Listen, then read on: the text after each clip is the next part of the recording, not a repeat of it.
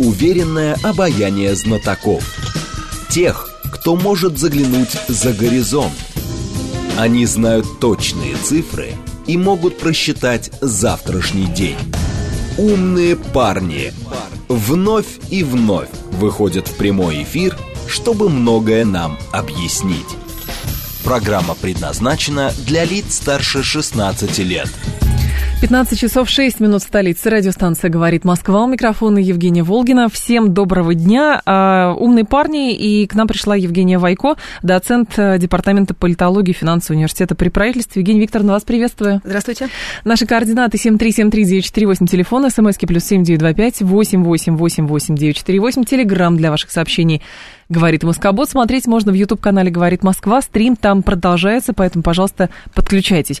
Давайте начнем, наверное, с заседания Генассамблеи ООН, которая вчера была. Много заявлений было сделано, но многие обращали внимание не на те заявления, которые были сделаны, а на то, а, в каком формате это все проходили. Вот отметили, Олаф Шольц выступал, народу не было. Зеленский выступал, народу не было, а, и поэтому украинские каналы взяли кадры откуда-то, значит, с другого заседания, где было много народу, но кадры оказались оказался приклеенный, потому что там Зеленский сам себя, получается, в зале слушал. То есть на эти детали обращали внимание. А если по существу, про что была эта генассамблея и что меняется? Ну, если говорить про э, замысел, изначальный замысел этой генассамблеи, то фактически она является, э, хотя это разные истории, продолжением предыдущего саммита Большой Двадцатки, когда вот как раз страны глобального юга говорили, говорили открыто, что не Украина единой а, сегодня живет мир, и есть другие темы, более актуальные, более насущные. И, собственно говоря, как раз на Генассамблее эта история, э, это чаяние, это пожелание, оно получило развитие. То есть, да, Зеленскому дали трибуну, да, он говорил, в общем, в целом довольно ожидаемые вещи, он выдвинул требования к России, он говорил о том, что Запад и далее должен оказывать помощь Украине, что Украина стоит, а, скажем так, вот на передовой борьбы там сил света и сил тьмы, естественно, имея в виду под первым это страны Запада, под вторым имея в виду Россию. И э, необходимо эту борьбу продолжать. Но эта борьба не может, э, так сказать, э, длиться без соответствующей, прежде всего, военной и финансовой поддержки стран Запада. То есть такой вполне стандартный для украинской страны набор заявлений. По большому счету, действительно ничего нового не было. Что было новое, это действительно все-таки не очень большое количество зрителей, слушателей на выступление Зеленского. Если в прошлый раз он выступал онлайн, то есть мы вспомним такую череду его онлайн-гастролей, mm-hmm. да, прошлогодних на разных мероприятиях таких вот высокого уровня, то в этот раз ему дали трибуну лично, но это не помогло. Все-таки за полтора года уже общественность, и в том числе политическая общественность, уже несколько устает. Тем более, действительно, уже сейчас многие страны, не только глобальный юг, но и западные государства начинают испытывать очень серьезные последствия, скажем, той политики, которую они так рьяно, активно Э, проводили в прошлом году, да и в начале, в общем-то, этого года. То есть это уже и э, высокие показатели инфляции, это касается особенно европейских стран, это даже где-то угроза деиндустриализации, например, та же Германия, которая с этим очень сегодня активно сталкивается. Это особенно болезненно с учетом все-таки тех передовых позиций, которые Германия занимала там несколько лет назад, например. Mm-hmm. Но вот сейчас картинка совершенно безрадостная. То есть стоит угроза и не просто деиндустриализации, но и, в принципе, уезда, отъезда многих компаний а, немецких в те же Соединенные Штаты. Ну и, соответственно, это такие непонятная ситуация с энергетикой, что будет, где брать газ, желательно подешевле, собственно говоря, чтобы обеспечить прежний уровень и жизни, и производства. А, есть страны, такие как Китай, такие как Индия, которые уже давно заявили свой голос, и а, они обозначили, что действительно есть более актуальные проблемы. Кейс Украины да, он важен, но все-таки это некая локальная история, скорее больше э, э, волнующая именно европейских, э, европейские страны, ну и Соединенные Штаты. А для них тоже это важно, но есть проблемы, допустим, неравномерного распределения продовольствия, проблемы бедности, проблемы безработицы, проблемы климатические, энергетические, водных ресурсов, проблемы нуклеаризации, то есть распространения ядерного оружия. Вот это то, что сегодня волнует, скажем так, страны помимо помимо, собственно говоря, кейса Украины и помимо обострения отношений России с Западом, ну и давления на Россию. Mm-hmm. И, собственно говоря, это как раз э, и было обозначено на Генассамблее, э, э, когда во-первых, не было участников, лидеров вот всех стран, кроме, собственно говоря, самого Джо Байдена, да, на территории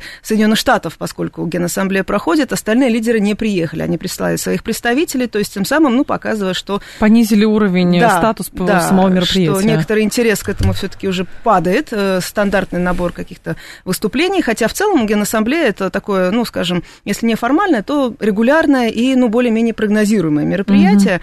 Ну, вот э, элиты приняли решение по разным причинам не ехать на это. У России, я думаю, свои причины были, у китайской стороны свои, э, у, соответственно, Великобритании и Франции свои на это были причины. Там, если брать и Великобританию, и Францию, то могли быть вопросы, допустим, как говорится, за чей счет этот банкет. То есть эта история не дешевая, трансатлантический перелет, и вот, а будет ли это иметь какой-то смысл? То есть mm-hmm. ранее это, на это, может быть, где-то закрывали глаза, могли себе это позволить, то сегодня уже Э, я думаю, что и Макрон, и э, Риши Сунок, э, в том числе в контексте внутри mm-hmm такой политической ситуации. У Сунака ну, вот год, да, так сказать, премьерства плюс-минус, и понятно, что вопросов к нему очень много. Ну, про Макрона тут, как говорится, тоже все понятно, ситуация угу. более чем нестабильная во Франции. Но, может быть, здесь еще все связано с тем, что, то есть, как бы Украину не бросают, и вот эти все заявления даже польско, а, польского руководства, и вот этот публичный, ну, я даже не знаю, честно говоря, якобы спор, настоящий спор, или это какая-то такая инсталляция, а, потому что выборы будут в Польше. То есть, в данном случае Украину точно совершенно вряд ли бросают. Да, у Европы меньше денег, но у Соединенных Штатов деньги есть, и вот, как говорят, там очередные 25 миллиардов могут дать. Э, ну, кстати, да, кейс Польши это то, что, наверное, украсило этот саммит, да, в кавычках, назовем это так, а, поскольку, ну, действительно нетипичная история, то есть такой вот публичной а, перепалки между а, даже не столько между, а со стороны Польши в отношении да. Украины, ну, мы не наблюдали действительно довольно-таки давно, и более того, в контексте текущих событий это, ну, скажем так, э, совершенно не стандартная ситуация, то есть э, история с зерном, с транзитом украинского зерна через территорию Польши, она получила такое же политическое развитие, то есть, да, все началось сначала э, с требования польских аграриев, что, угу. так сказать, украинское зерно конкурентно, и в этой связи оно более дешевое, и, соответственно, польские производители, ну, просто потеряют, что сегодня не входит в их планы.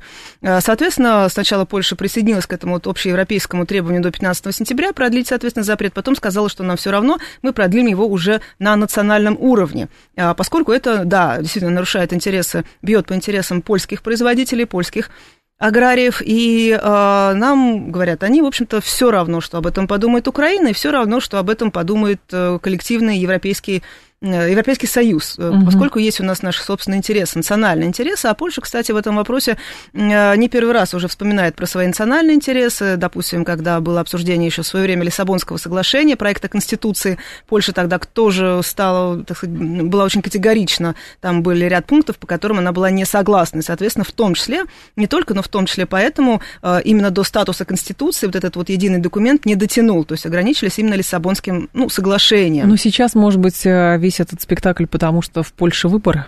Э, отчасти, да, безусловно. Я думаю, что все это вынесено в публичную плоскость, э, в том числе, дабы показать, что вот действующая власть радеет за интересы угу. польских обывателей, тем более, что э, и в Польше нельзя сказать о некой консолидации в отношении Украины, то есть есть тоже разные точки зрения, они, может быть, где-то маргинальны, о том, что пора бы уже завязывать с Украиной, или, по крайней мере, так вот рьяно ее поддерживать.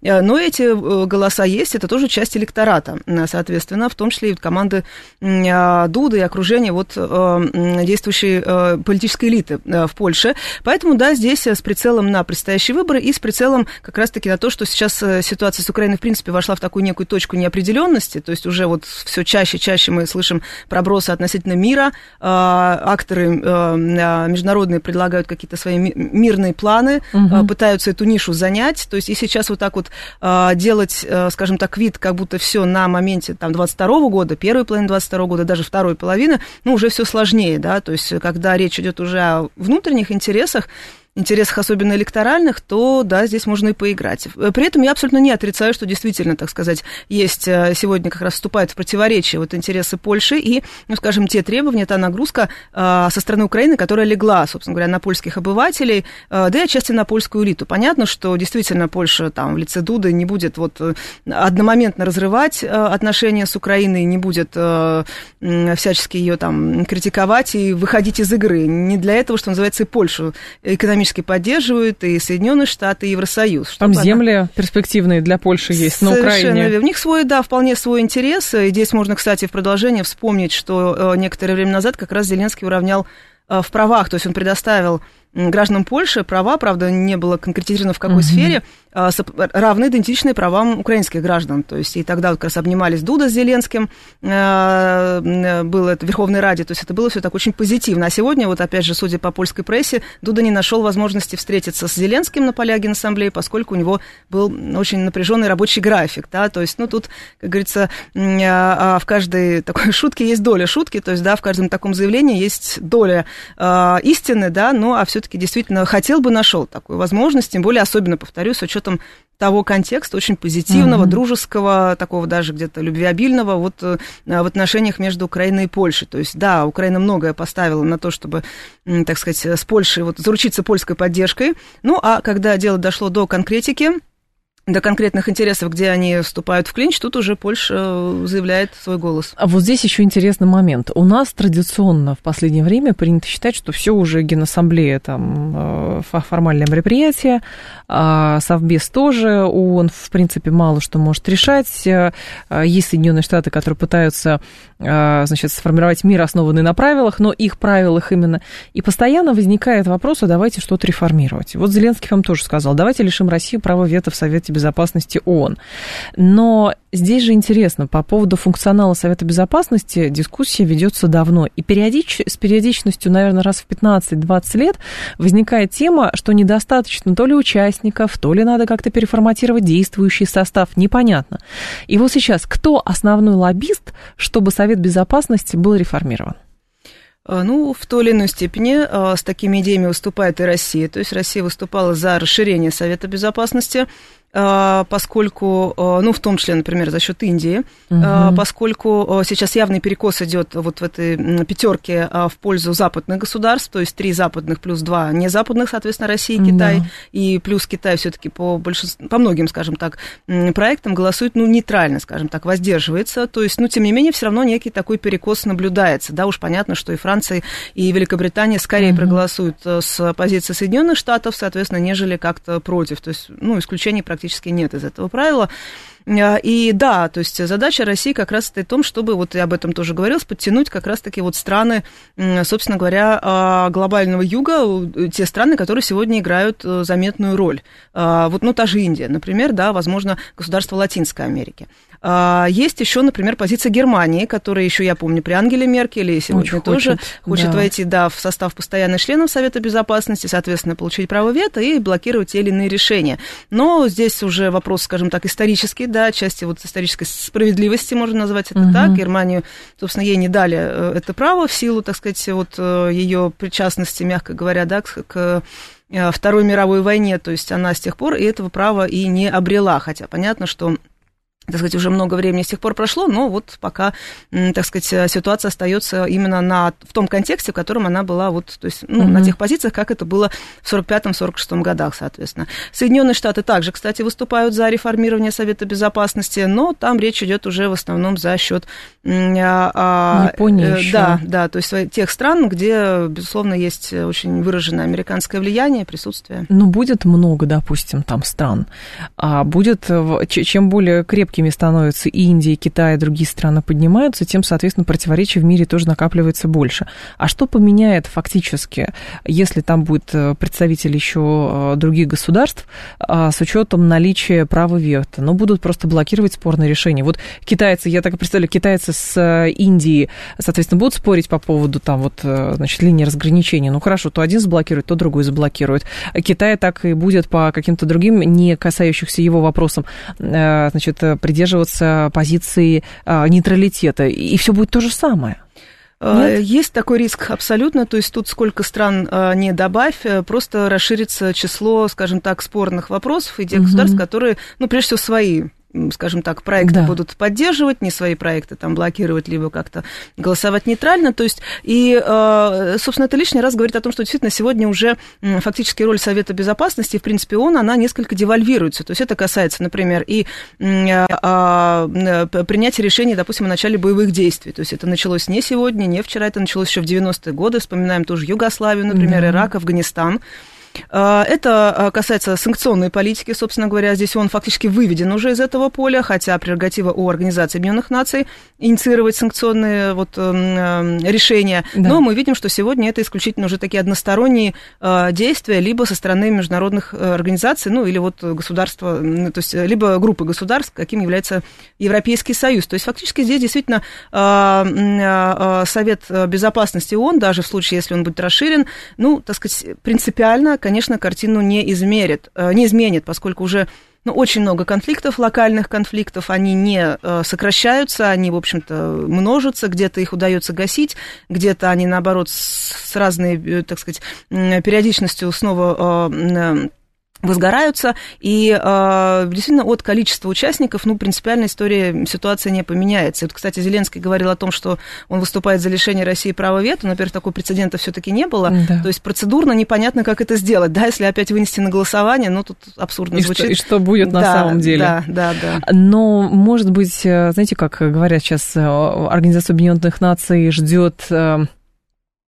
судьба, значит, организации, которая была до Организации Объединенных Наций, Лиги Наций. Вот, то есть все это просто развалится и все. С другой стороны, есть такая точка зрения, что не надо, чтобы он разваливался, потому что даже самая Генассамблея и голосование в Генассамблее, которое носит рекомендательный характер, все равно отражает как бы позиции государств по тем или иным вопросам. И это тоже важно, потому что иначе как узнавать? Но постоянно а, какие-то двусторонние контакты, встречи где-то организовывать, ну, тоже, наверное, очень накладно. А вот здесь вроде бы есть а, какая-то а, отлаженная процедура, поэтому зачем от нее отказываться? Ну, отчасти да, но с учетом того, что есть э, некоторые спорные решения, допустим, вспомним голосование Сербии, да, по исключению России из Совета по правам человека а, ООН, угу. а, при том, что, ну уж Сербию, так сказать, эм, понятно, что на нее оказывается давление, да, и здесь явно скорее вот в этом голосовании был элемент такого внутреннего непубличного давления, то есть то, что происходит именно за закрытыми дверями это угу. недоступно, это неведомо, то есть мы можем только по косвенным признакам э, догадываться, какое там внутри давление на конкретных людей, которые, что называется, нажимают конкретную кнопку. То есть позиция, допустим, политической элиты, публичная позиция, она может быть одна, она может быть более осторожная, да. а уже как оказывается давление внутри, уже стен, собственно говоря, там той же генассамблеи, ну, это вопрос уже другой. Вот там могут быть уже совершенно разные истории, да, это все многое зависит от э, позиции представителей, собственно, тех, кто голосует, как э, происходят переговоры. Вот эта все куларность, она, ну, действительно, она недоступна, да, так сказать, вот внешнему наблюдателю, поэтому, да, с одной стороны, это некий срез угу. подхода государства по тем или иным вопросам, но, с другой стороны, здесь есть известная доля, так сказать, вот э, такой закрытости, непубличности и а, недоступности для какого-то прогнозирования. То есть понятно, что есть страны, которые всегда голосовали и будут голосовать, ну, если берем Россию против России, есть, так сказать, группа стран, которые будут голосовать за Россию, ну, а вот те страны, страны, которые колеблющиеся или, скажем так, не имеющие такого геополитического веса, как та же Сербия, например. То есть там, да, там может быть и давление в последний, там, условно, момент рука дрогнет, не дрогнет. То есть, ну, вот такие вещи уже подключаются. Может быть, здесь еще речь идет о том, как бы а, вот этот кризис целеполагания Организации, Организации Объединенных Наций возник вследствие того, что в мире процессы нелинейны. Даже, хорошо, Совет Безопасности вводил санкции против а, Северной Кореи. Но это ни в коем разе не, меня, не мешало тому же самому Дональду Трампу контакты поддерживать, не говоря уже про Китай.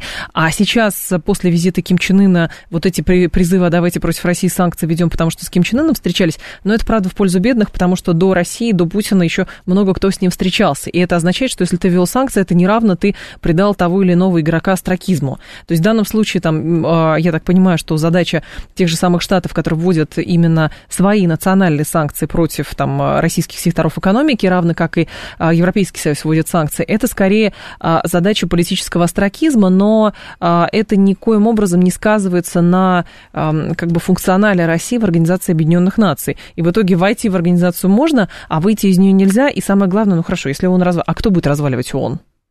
Э, ну, вот, собственно, в, в этом и вопрос, да, то есть как раз к словам Зеленского, да, что да. давайте Россию исключим, а кто будет ее исключать? Сама Россия себя, получается, то есть, да. Вот. А что касается там санкций, да, угу. и, в принципе, вот э, всей этой ситуации, то есть, да, это лишний раз показывает, что санкции, во-первых, уже даже несколько девальвируются само значение этих санкций, особенно когда их становится сверхмного, как, например, в отношении России э, санкции вводятся, объявляются новые пакеты, все это как бы уже к этому даже где-то привыкание наступает, и даже странно, что, например, эти санкции там еще дополнительно не введутся. И то же самое касается Северной Кореи, то же самое касается Ирана, mm-hmm. уж насколько государство подсанкционное, но это не мешает, что одному, что другому, собственно говоря, э, жить, э, делать дела и, в общем-то, определенные проекты даже реализовывать и встречаться, и э, не быть нерукопожатными, например. Тогда же это не мешает тем же штатам сейчас. Хорошо, Совет Безопасности утверждал да, сделку ядерную, потом в силу политических причин американцы сделку разрывают, но теперь, потому что, насколько я понимаю, американцам нужно что-то от Ирана, они соглашаются на обмен заключенными и размораживают часть активов.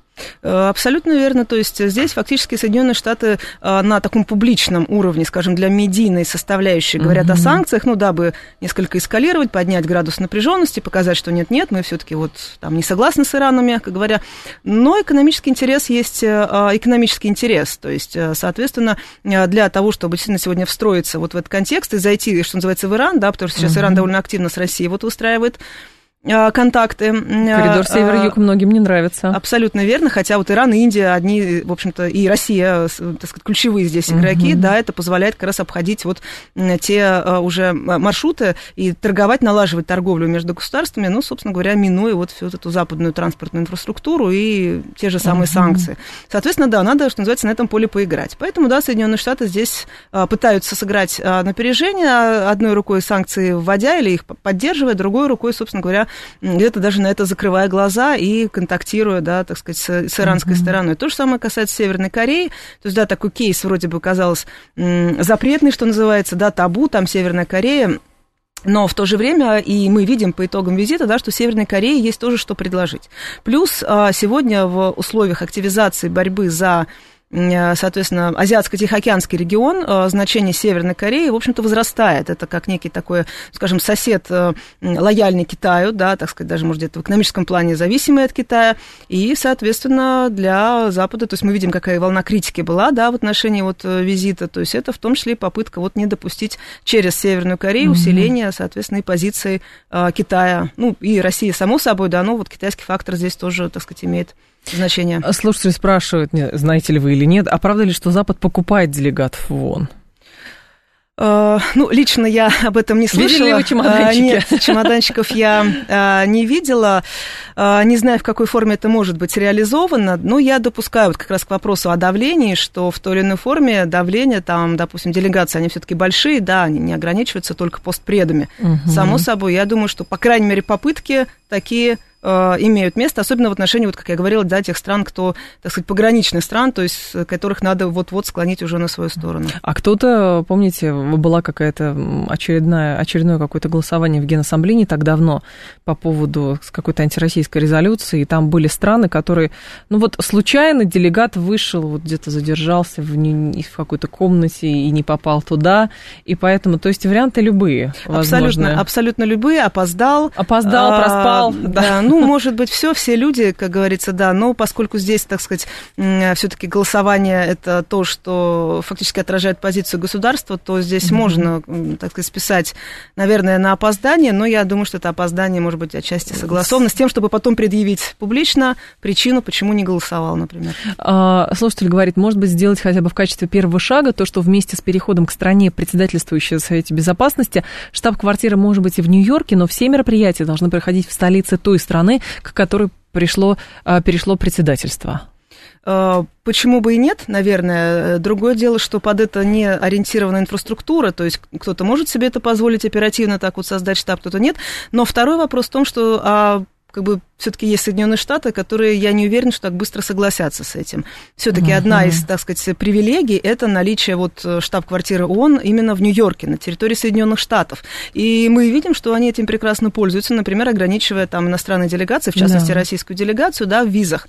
Соответственно, и в там радиусе перемещения по Нью-Йорку. То есть, ну, фактически, да, здесь э, вот э, то, то самое противоречие. То есть, это все-таки международное мероприятие, да, там в свое время, так сказать, Соединенные Штаты получили эту привилегию, но это не дает им э, права ограничивать другие делегации, да, так сказать, вот пользуясь вот таким вот своим статусом, да, хозяина, скажем так, этого мероприятия. Евгений Вайко с нами, доцент Департамента политологии финансового университета при правительстве. Сейчас будет информационный выпуск, потом продолжим. Уверенное обаяние знатоков. Тех, кто может заглянуть за горизонт Они знают точные цифры и могут просчитать завтрашний день. Умные парни. 15.35 в столице радиостанция «Говорит Москва». У микрофона Евгения Волгина. Программа «Умные парни». Евгения Вайко с нами, доцент Департамента политологии и финансового университета при правительстве. 7373948, а, телефон, смски плюс 7925 8888948. Смотреть можно в YouTube-канале «Говорит Москва».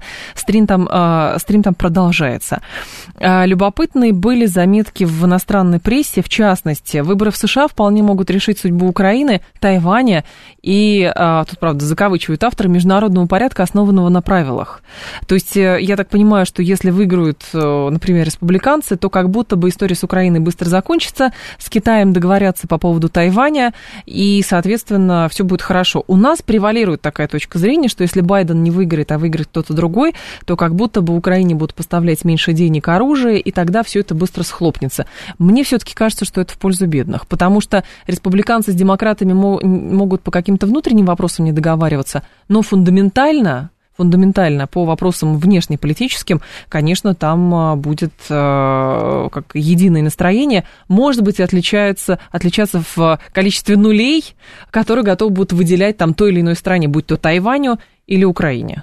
Ну, вы знаете, здесь позиция, допустим, республиканцев, и даже берем максимум там того же Трампа, она вполне иллюстрируется а, примером, а, когда он был президентом, угу. да, с 16 по 20 годы, и а, именно в этот а, период, допустим, Украина активно накачивалась оружием и деньгами.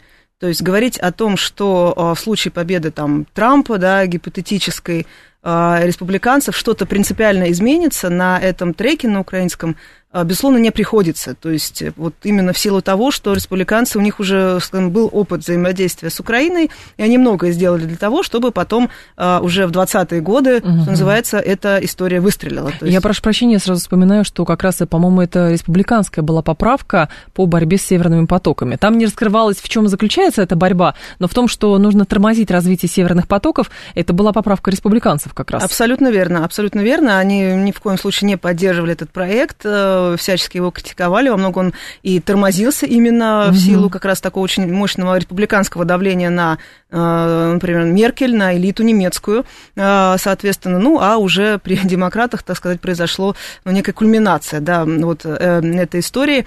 Поэтому здесь говорить о том, что республиканцы принципиально поменяют свой подход, безусловно, не приходится. Да, так сказать, сейчас они делают какие-то пробросы о том, что все-таки надо помощь сокращать, не полностью ее не исключают, угу. они не говорили о том, что достаточно, они говорили о том, что вот те суммы внушительные, которые сегодня американская демократическая администрация тратит на Украину, могли бы пойти на а, а, нужды обычных а, американских налогоплательщиков. То есть, ну, это действительно такая игра с прицелом на выборы, да, потому что понятно, что эти слова, они приятны уху, наверное, потенциальных избирателей угу. республиканцев и лично Трампа, собственно, это его слова как раз-таки.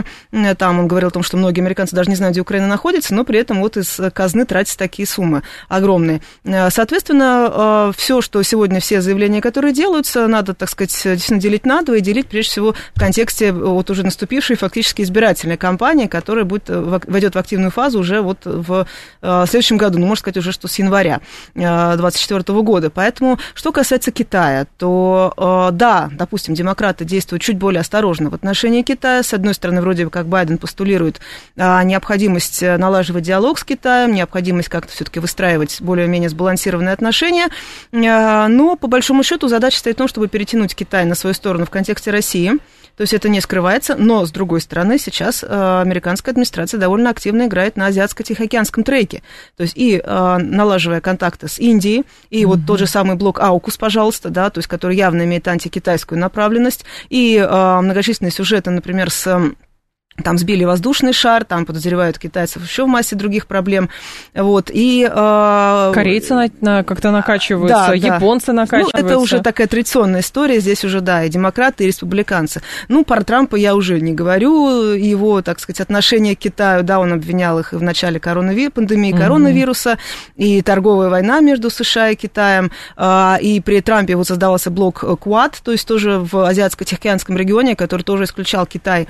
Соответственно, соответственно, здесь, ну, да, Байден, вот я не напомнил, конечно, известный кейс Нэнси Пелоси, да, и угу. ее прилетом на Тайвань, то есть явно пощекотать нервы, хотя официально американская администрация от этого э, отстранилась, что это личная инициатива Нэнси Пелоси, но все-таки она была при должности, да, и вот, ну, тут... Как на личном самолете поехала, э, полетела, а не на просто в эконом-классе где-нибудь. Э, то есть, ну, здесь как бы, хоть, э, да, отгораживаясь или нет, все равно она была представителем, да. так сказать, государства, и явно это было воспринято в Китае так э, довольно негативно, мягко говоря. То есть и масса таких других сюжетов, плюс я напомню, что в стратегии национальной безопасности Китай, а, ну, равно как и Россия, называются одними из ключевых угроз внешней, э, собственно, угроз безопасности для Соединенных Штатов. То есть угу. в этом э, смысле демократы и республиканцы не сильно друг от друга отличаются. Просто, может быть, у республиканцев, ну, лично у Трампа, скажем, были более топорные методы, то есть он говорил то, что думал, а демократы здесь Э, действуют более тонко,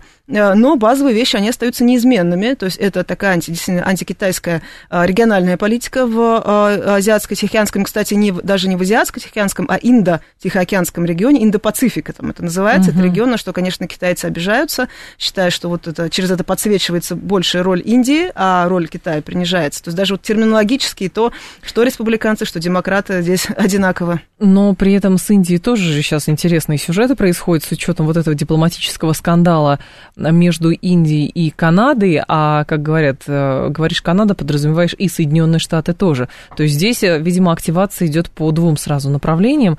Соответственно, либо кто первый моргнет, либо кто первый сдастся. А, здесь в большей степени интересует еще судьба Тайваня, потому что, наверное, с точки зрения Китая, а, у него окно возможностей постепенно сужается до форточки, а, потому что там уходят э, прежнее поколение, соответственно, политиков, которые, значит, придерживаются придерживались тоже, в общем, нормальных отношений с Китаем. Ну да, как автономия, но все равно, то есть, в общем, а потом приходят молодые политики, которые, ну, видимо, заряжены несколько на иное, на что рассчитывают те же самые Соединенные Штаты. Хотя, опять же, переход противоречий Китая и Тайваня в горячую фазу через подстрекательство Тайваня, а, наверное, ну, я не знаю, имеет смысл об этом сейчас говорить или нет? Э, ну, это некая такая уже ставшая перманентная история. Да. К слову о поколениях, да, здесь, э, кстати, вот э, не лишним будет тоже, наверное, напомнить, что Си Цзиньпин продлил свои полномочия, он переизбрался на третий срок, то есть даже если, так сказать, общий контекст китайский меняется, все-таки он ситуацию пока держит под контролем. Угу. Здесь, ну, нет каких-то признаков там его изменения отношений да, на тайваньском направлении, такая неизменная вещь а, для китайской официальной риторики. Вот. А да, США пытаются прощупать, э, пытаются играть на нервах, зная, что для Китая это очень чувствительная история. Что касается Индии, э, ну, безусловно, Индия сейчас тоже занимает одно из таких значимых мест а, в контексте вот глобального, скажем, перераспределения, ну, даже, наверное, не влияния, да, но некой вот такой борьбы за повестку, за влияние на повестку. А, Индия по-прежнему придерживается нейтралитета в отношении конфликта между Россией и странами Запада. А, и на саммите Большой Двадцатки это снова было подчеркнуто. То есть не позвали, допустим, Зеленского, да, хотя вроде угу. изначально были такие Э, сценарии э, плюс э, итоговое коммюнике тоже оно ну, такой довольно носило обтекаемый характер, что да, есть Украина, да, есть конфликт, но это скорее все-таки европейский, внутриевропейский конфликт, а есть более значимые проблемы. Вот тоже бедность, голод, нехватка продовольствия, водная проблема для Индии это более чем актуально эм, и, соответственно, вот мы исходим из этих позиций, говорят в Индии. А, то есть они так и не склонились на сторону, соответственно, а, все российские визави остались рукопожатными, то есть вот mm-hmm. ничего вот этого изоляции не было с индийской стороны. Поэтому, да, сейчас Индия обрабатывается, и, кстати, э, это и в прошлом году было, там та же, допустим, министр иностранных дел Германии приезжала в Индию, Бербок, Ли Страс, по-моему, тоже приезжала, уже бывший премьер-министр, тоже пыталась как-то Индию склонить на свою сторону, так сказать, на сторону коллективного Запада. Это все не удалось сделать. Не все идеально, конечно, в российско-индийских отношениях,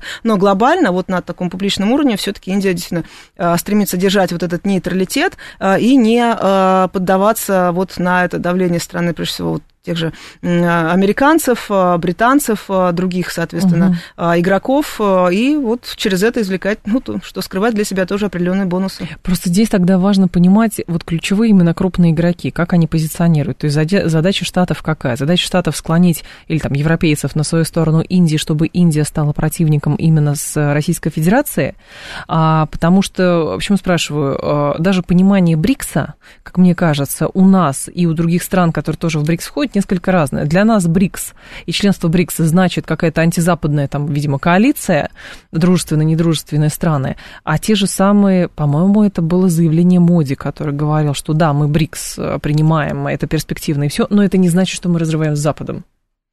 Э, ну, безусловно, все-таки здесь говорить о разрыве. Вот это тот самый нейтралитет. То есть, угу. с одной стороны, да, Индия а, и с, а, активизируется там, где появляются возможности. То есть, это и в энергетике, это и в вопросах сельского хозяйства, и технологий, и, в принципе, взаимной торговли. Товарооборот между Россией и Индией растет, и растет так довольно ощутимо. И, допустим, переход в взаиморасчеты в национальной валюте, это пока процесс, ну, наверное, не быстрый, но уже заявляется, Индия, в общем-то, это поддерживает. А с другой стороны, все-таки а, годы, скажем так, индийской ну, зависимости, да, вот э, от британцев, э, они не прошли бесследно, и понятно, что, так сказать, западный бизнес очень плотно вошел э, в Индию, присутствует угу. в Индии, и плюс, да, объективно, у Индии есть и свои связи и с Соединенными Штатами, так сказать, индусы не готовы это разрывать, разрывать да. да, да, потому что, ну, так сказать, это экономически им на данном этапе невыгодно. Есть очень, повторюсь, очень много проектов, в том числе в сфере, допустим, военно-технического сотрудничества. Вот, и, ну, плюс, да, сейчас вот Соединенные Штаты делают много реверансов в сторону Индии, но тоже, так сказать, действуя осторожно. С одной стороны, мы вас интегрируем в свои там блоки региональные, а, но эта интеграция тоже как бы до известной степени, давайте что-то взамен. Вот, тем более я уверена, что в Индии понимают, ну, так сказать, некий такой антикитайский подтекст этих региональных интеграций, ну, и пытаются тоже играть на собственном поле, да, где mm-hmm. вот нет там Соединенных Штатов, западных стран, это и ШОС, это и БРИКС, соответственно, то есть там больше свободы маневра, хотя, ну, скажем, конкретных экономических проектов, ну, объективно тоже не очень много, особенно вот сейчас говорят о расширении, да, за счет таких, в общем, противоречивых а, и стран, там Саудовская Аравия, например, э, Иран, да, вот предлагается в БРИКС включать, то есть это такие сложные истории, насколько это поможет БРИКС, ну, а, зависит от многих факторов, но тем не менее, да, для Индии это возможность такая все-таки а, играть на поле вот, ну, близких, скажем, по духу государств и такую, ну, даже не столько антизападную, но, скажем, такую вот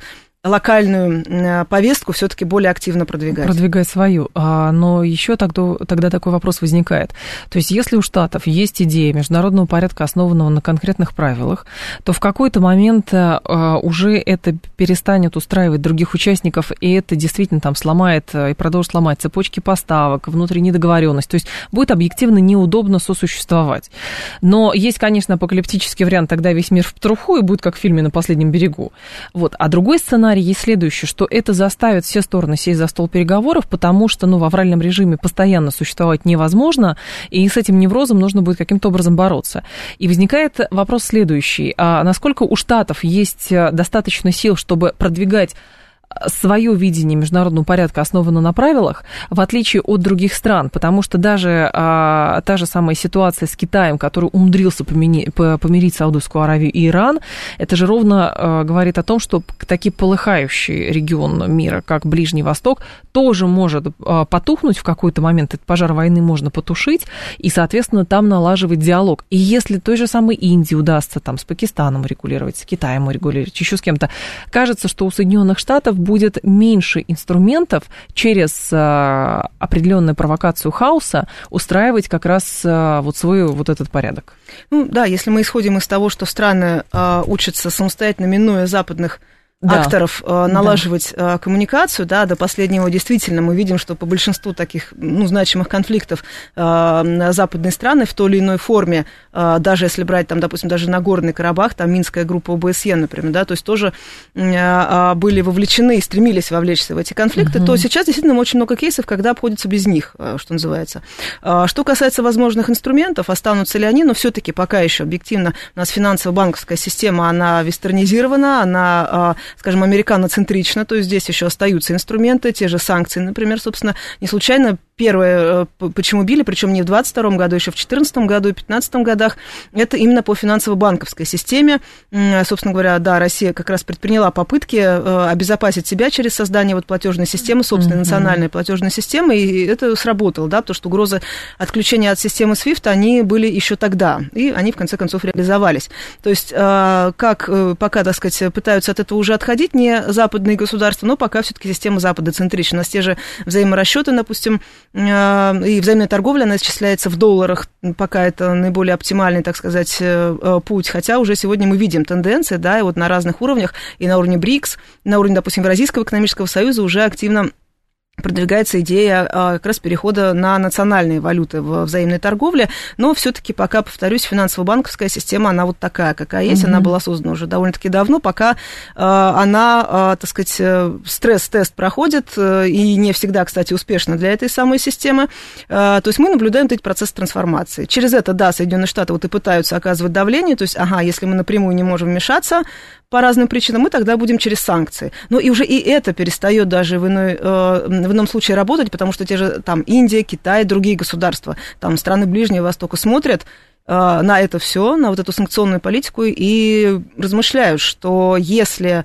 э, вот мы там сделаем что-то условно там не соответствующее да, да, ожиданиям, то и мы окажемся под этим шквалом санкций, так зачем нам тогда такие тесные связи? Понятно, одномоментно разорвать их нельзя, истории кооперации довольно долгие и длительные, но уже, так сказать, это явно не красит. Плюс история с замороженными активами, то есть тоже, да, ага, там же у многих хранятся, собственно говоря, средства, да, активы именно в западных банках, и э, в случае, если вот э, будет конфискация, до этого, так сказать, к этому придут, то, ну, с репутационной точки зрения здесь для Запада ничего хорошего Ну, нет. даже про это говорил в одном из интервью не так давно министр финансов США Джанет Йеллен, что мы понимаем, наша санкционная политика как раз для нас несет риски, потому что будут с недоверием относиться к доллару, но инерция штука довольно продолжительная. Абсолютно потому что верно. ну, против Ирана вводили санкции, вводили блокирующие, но все остальные думают, ну это же про Иран, в конце концов. Ну, ну заморозили у них активы.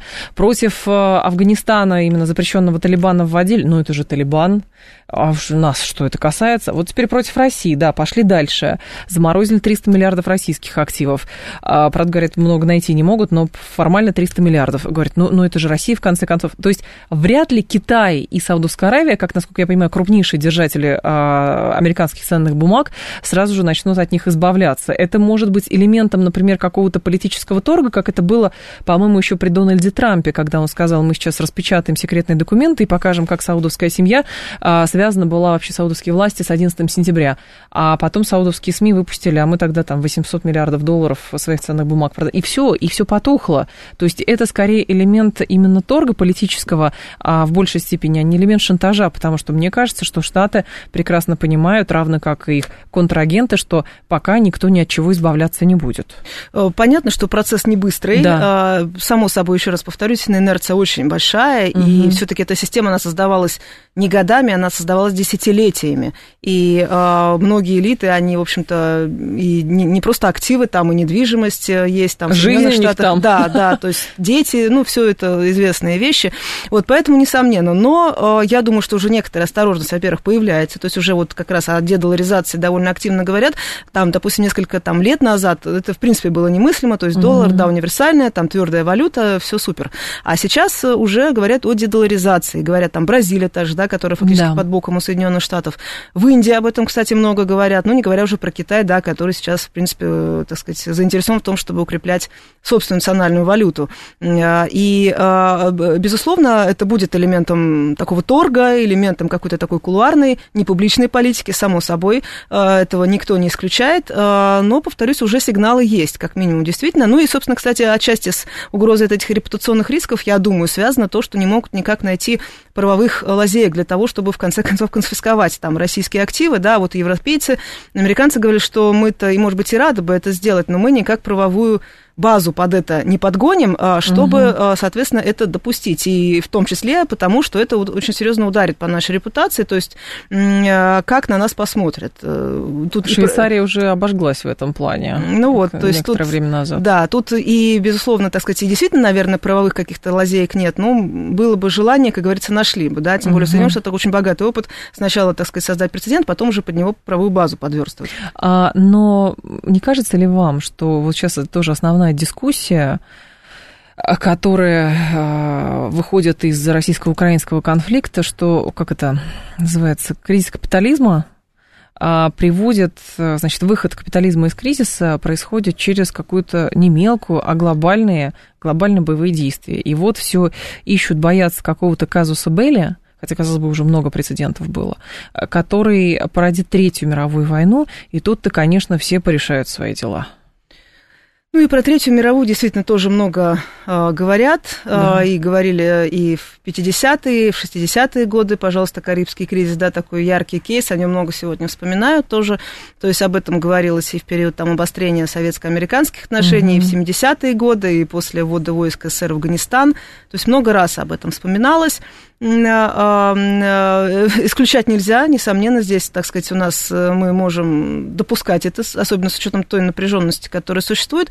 Но, опять же, если прислушиваться к той риторике, которая сегодня есть, она все-таки не столь, э, ну, скажем, э, категорична. То есть уже даже пробросы, может быть, кулуар, э, такие завуалированные, может быть, mm-hmm. где-то вот очень осторожные, но все-таки уже ведущие к миру, скажем так, призывающие стороны к некому миру все-таки, хотя бы некой заморозки. То есть те же Соединенные Штаты говорили о том, что допускаем возможность заморозки. Пожалуйста, китайский мирный план, пожалуйста, африканцы предлагают свой план, Турция тоже пыталась, так сказать, занять эту миротворческую нишу то здесь, э, в принципе, об этом сегодня говорят. Объективно уже полтора года спустя, даже больше, э, то есть если в 2022 году на волне вот такого вот ажиотажа, да, так сказать, эмоционального накала, ну, введем там, наводим санкции, ограничим газ, нефть, все замечательно. Сейчас уже начинают просматриваться последствия этого всего. Угу. Это действительно кризис вот продовольственный, то есть явно, когда вот, так сказать, страны глобального юга недополучают, собственно говоря, там зерно, например, что составляет основу во многом их продовольствия, сами они его в таких объемах не производят, э, нехватка водных ресурсов. Удобрения. Э, да, даже сокращение объемов э, помощи, содействия международному развитию. То есть это были как раз в такой в золотой период, да, скажем, программы, очень внушительные программы, когда государство, межгосударственное объединение оказывали помощь бедным странам, экономически mm-hmm. развивающимся государствам, безвозмездно, либо там под какие-то льготные, допустим, условия, ну, на строительство там различных э, объектов, там инфраструктуры, э, просто такой живой помощи, обучения и так далее. То сегодня все это, в общем-то, сокращается. Понятно, что в большинстве своем страны Запада заняты собственным, так сказать, экономическим спасением, удержанием ситуации на плаву. И, кстати, вот миграционный кризис, который в Италии мы снова наблюдаем, это тоже следствие вот как раз тех проблем, то есть сокращение объемов помощи и потребности, собственно говоря, вот в тех даже где-то живых деньгах, которые поступали таким потоком с запада на юг, ну, даже, скажем, да, с запада на восток, с запада на юг, довольно так хорошо. Вот как раз эти программы СМР развитие, все это uh-huh. содействие международному развитию, все это а, устойчивое развитие, как раз-таки цели вот ООН, да, все это имело место. Но вот случается пандемия, то есть понятно, что здесь идет уже сосредоточение на внутренних проблемах, потом начинаются, собственно говоря, боевые действия и санкционная политика. И она, оказывается, что это не только, так сказать, подсанкционное государство от этого страдает, но и страдают те страны, которые сами эти санкции вводили. Соответственно, здесь уже действительно, так сказать, не только снять общую нервозность, да, потому что проблемы были, есть и будут в отношениях.